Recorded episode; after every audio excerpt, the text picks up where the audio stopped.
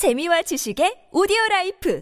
팝빵 안녕하세요. 군사 돋보기입니다. 지금도 우크라이나군이 러시아군과의 전쟁에서 우세를 점점 굳혀가고 있는 상황이지만 앞으로는 아예 러시아군의 기갑부대 대부분이 괴멸 수준에 이르는 피해를 받게 될지도 모르겠습니다. 그동안 우크라이나군은 재블린 대전차 미사일, 판저파우스트 3, AT4, RPG-7, NLAW 등 수많은 대전차 무기를 들고 매복한 채 기다렸다가 기습 공격으로 러시아군의 막강한 기갑 장비들을 박살내왔습니다. 하지만 이 같은 작전은 분명 위험이 따르는 행동입니다. 이 같은 대전차 무기들은 발사할 때 후폭풍이 상당하기에 실내에서는 발사할 수 없었고 러시아군의 기동부대 사이 골목길 같은 곳에 숨어 있다가 발사할 때는 자신을 노출시켜야만 했기 때문인데요. 게다가 러시아군의 전차 부대든 기계화 부대든 보병들을 기관포로 공격할 수 있는 장갑차들이 항상 함께하고 있으며 전차를 넘어가기 위해 러시아 또한 보병들이 함께 작전하는 보전 협동 공격 전술을 기본으로 하고 있어 이들에게 먼저 발각될 수 있습니다. 그런데 우크라이나가 만약 실내에서 쏠 수 있는 강력한 대전차 무기를 5,100발이나 운용하게 된다면 어떨까요? 이제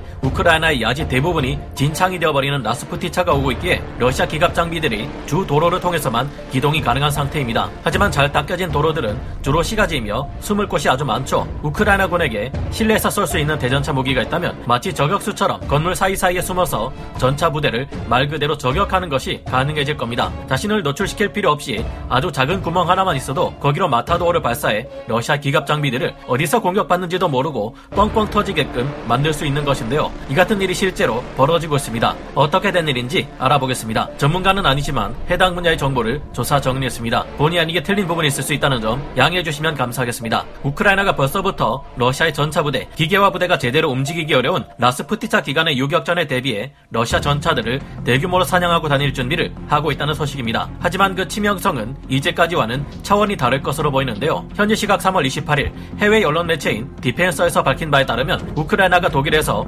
5,100개 이르는 신형 대전차 무기인 RGW-90 마타도어를 2,500만 유로에 도입하는 계약을 체결했다고 합니다. 빌트지가 밝힌 바에 따르면 이 중 2,650개에 달하는 마타도어 대전차 로켓이 3월 26일 우크라이나 영내로 투입 되었다는데요. 마타도어라는 이름의 뜻은 투사들 중에서도 마지막에 화려하게 소를 끝내는 투사를 뜻하는 말인데요. 스페인어의 킬러라는 의미에서 유래했으며 황소처럼 돌진해오는 기갑 장비를 끝장낸다는 의미를 부여한 것이라 볼 수 있습니다. 마타도어는 싱가포르와 이스라엘, 독일이 합작해 만들어낸 휴대용 대전차 로켓으로 싱가포르군과 싱가포르 국방부의 과학기술연구원, 이스라엘의 라파엘, 독일의 다이너마이트 노벨이 개발에 참여해 만들어낸 무기입니다. 마타도어는 중량 8.9kg에 1m 정도의 크기를 가지고 있으며 500m 이르는 유효 사거리와 균질 압연 장갑을 기준으로 500mm의 장갑을 관통할 수 있는 능력을 지니고 있습니다. 마타도어는 국토의 대부분이 도시화되어 있는 이유 때문에 시가전에 유용한 대전차 로켓이 필요하다는 싱가포르의 요구에 의해 만들어졌는데요. 마타도어는 암브러스트 무반동포처럼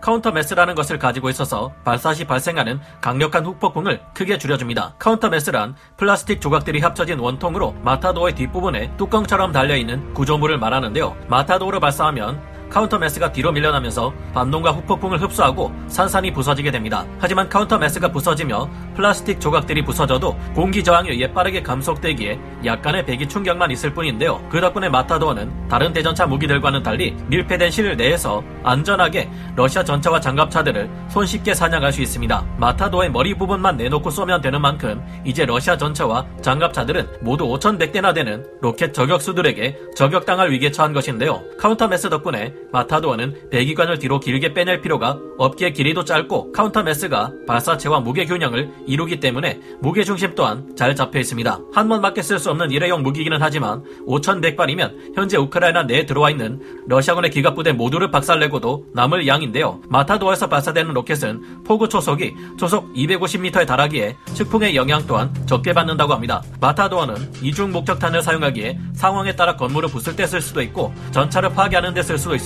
발사체 앞으로 튀어나와 있는 관을 잡아서 뽑아내고 쏠 경우 일반적인 대전차 고폭탄처럼 작용하고 관을 집어넣을 경우에는 마치 점착 유탄처럼 목표물에 퍼져서 착 달라붙은 다음 기폭하게 되는데요. 콘크리트 구조물에 최소한 직경 45cm의 구멍을 뚫을 수 있고 전차에 쏠 경우 균질 아변 장갑을 기준으로 500mm의 관통력을 발휘하는데 이 정도로는 현대 주력 전차를 상대하기엔 부족한 감이 있다고 평가되어 왔었습니다. 하지만 현재 우크라이나 내에서 각종 대전차 무기에 공격받은 러시아군의 전차들은 마타도어보다 관통력이 훨씬 약한 대전차 무기들에도 뻥뻥 잘만 터져나가는 모습을 보여주고 있는 만큼 마타도어가 사용될 경우 더욱 무서운 피해를 줄 수 있을 것으로 보입니다. 게다가 조준경이 피카티니 레일로 본체에 결합되어 있기 때문에 필요할 경우 고배율의 조준경으로 교체하거나 야간 투시경을 결합해 야간에도 사용할 수 있습니다. 그런 만큼 이제는 우크라이나군이 5,100발이나 되는 마타도어를 사용해 건물 사이사이 창문, 작은 틈새 사이에 숨어서 밤이고 낮이고 할 것 없이 보이는 족족 러시아군의 기갑 부대를 박살낼 수 있게 되는 것인데요. 그러면 러시아군 입장에서는 도시로 안 들어가고